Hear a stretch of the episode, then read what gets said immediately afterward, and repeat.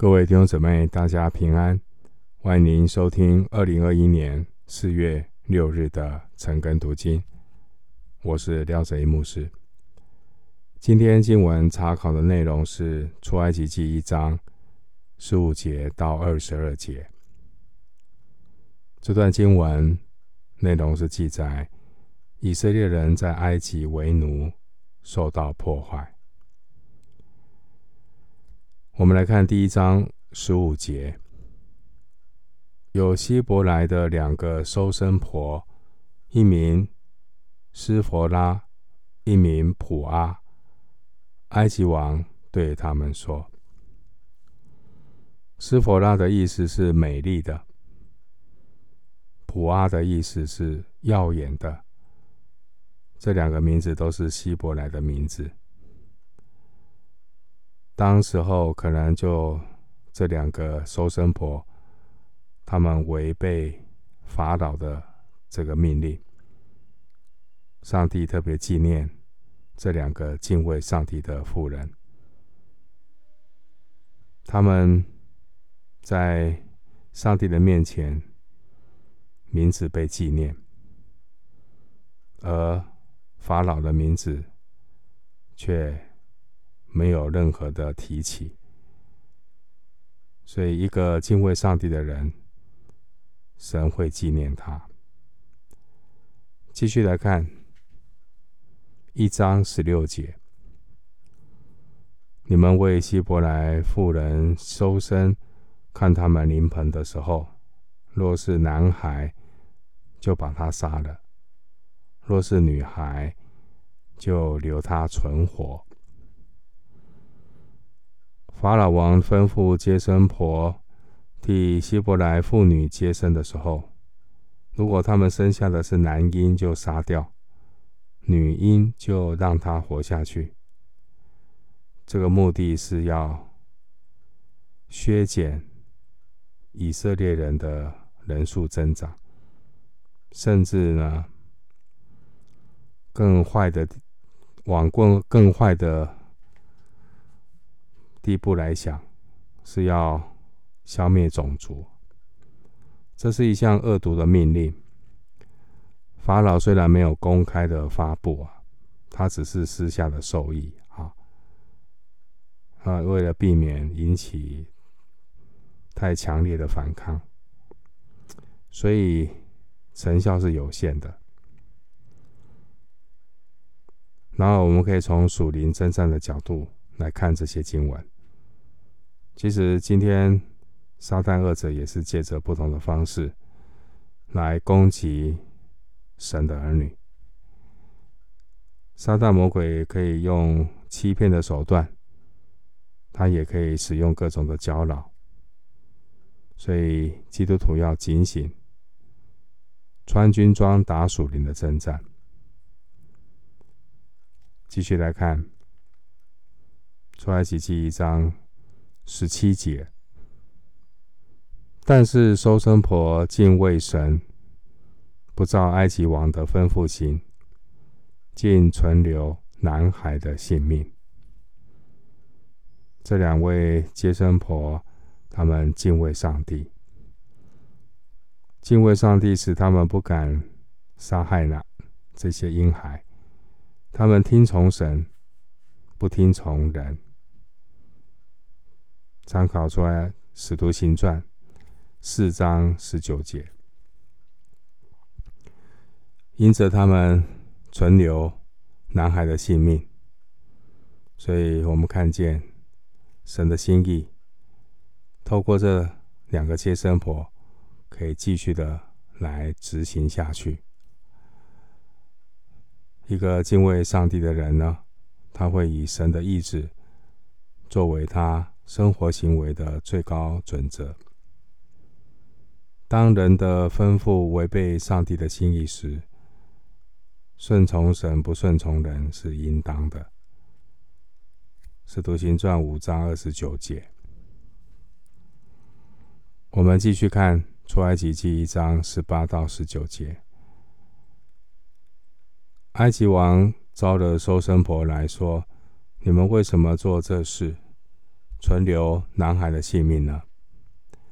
收生婆对法老说：“因为希伯来妇人与埃及妇人不同，希伯来妇人本是强壮的，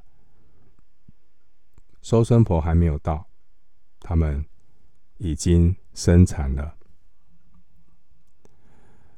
这埃及王啊，要追究责任。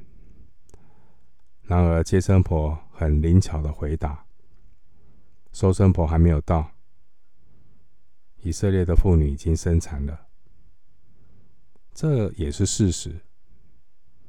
啊，这也是事实，因为希伯来妇人呢，基本上都是劳动的妇女，当然在生产上会比埃及妇女更容易顺产。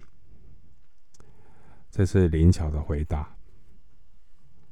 我们记得耶稣给我们的提醒。在马太福音十章十六节说：“主差我们去呢，如同羊进入狼群，所以我们要灵巧像蛇，驯良像鸽子。灵巧很重要，在这个弯曲悖谬的时代，我们要灵巧。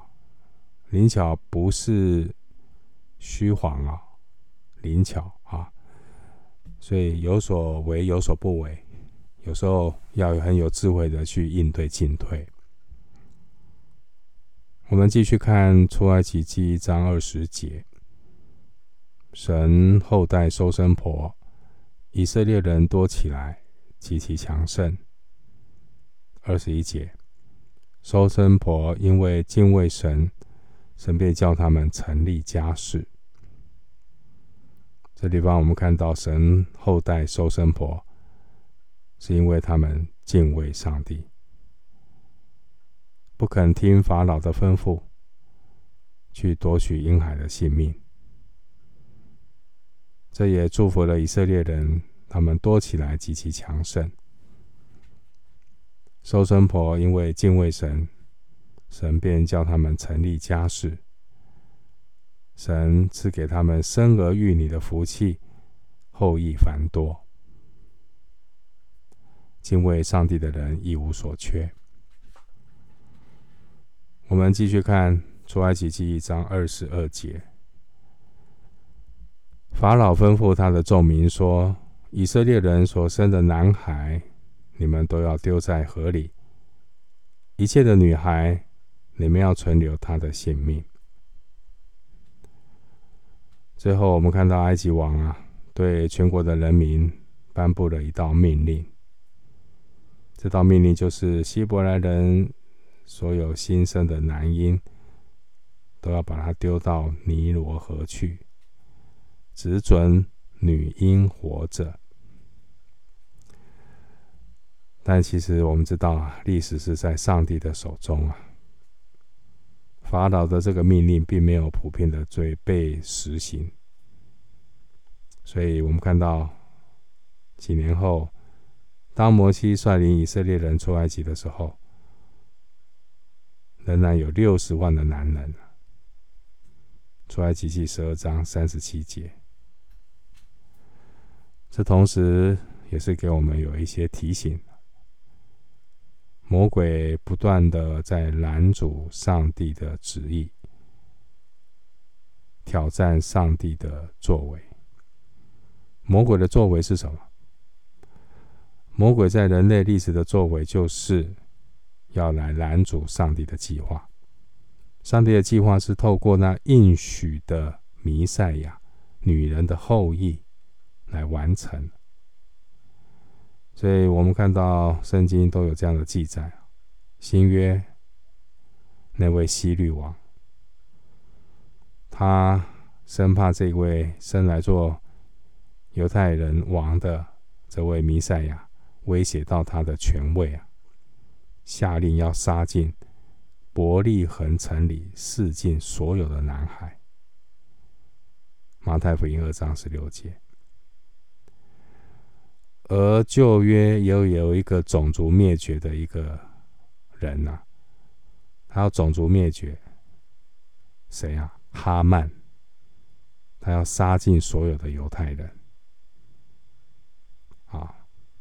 以斯铁记三章九节，还有我们今天读到的这个法老王，他要杀尽以色列一切的男孩。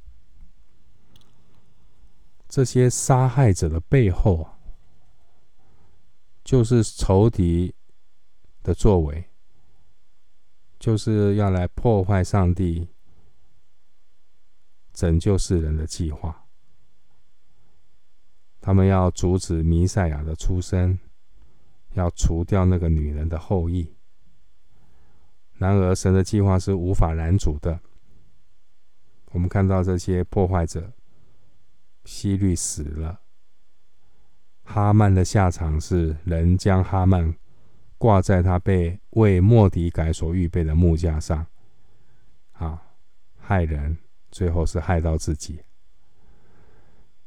而这位法老王，就在摩西出生之后的三年也死了。马太福音二章二十节。那边说，所有要害小孩子性命的人都死了。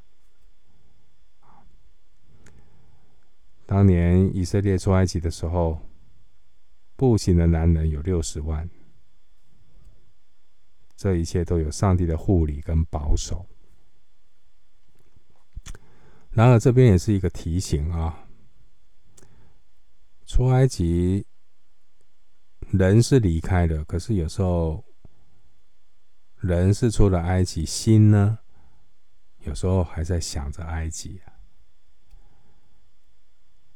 埃及对人的吸引力实在太大了，就如同这个世界对信徒的诱惑也实在太大了。后来你看到这些以色列人，他们在旷野里，一旦遇到难处的时候，就想着要回埃及。他们宁愿留在埃及受苦，也不不愿意回到神的面前。然而，我们看到世界也是会让人觉得命苦啊。耶稣说世界有苦难，但是另外一方面，人呢一直对这个世界存着幻想。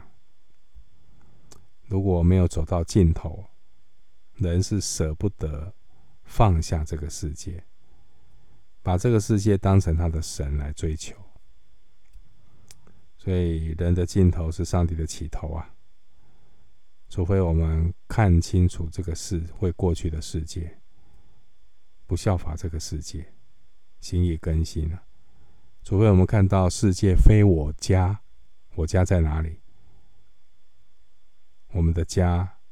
最美的家乡是在天上。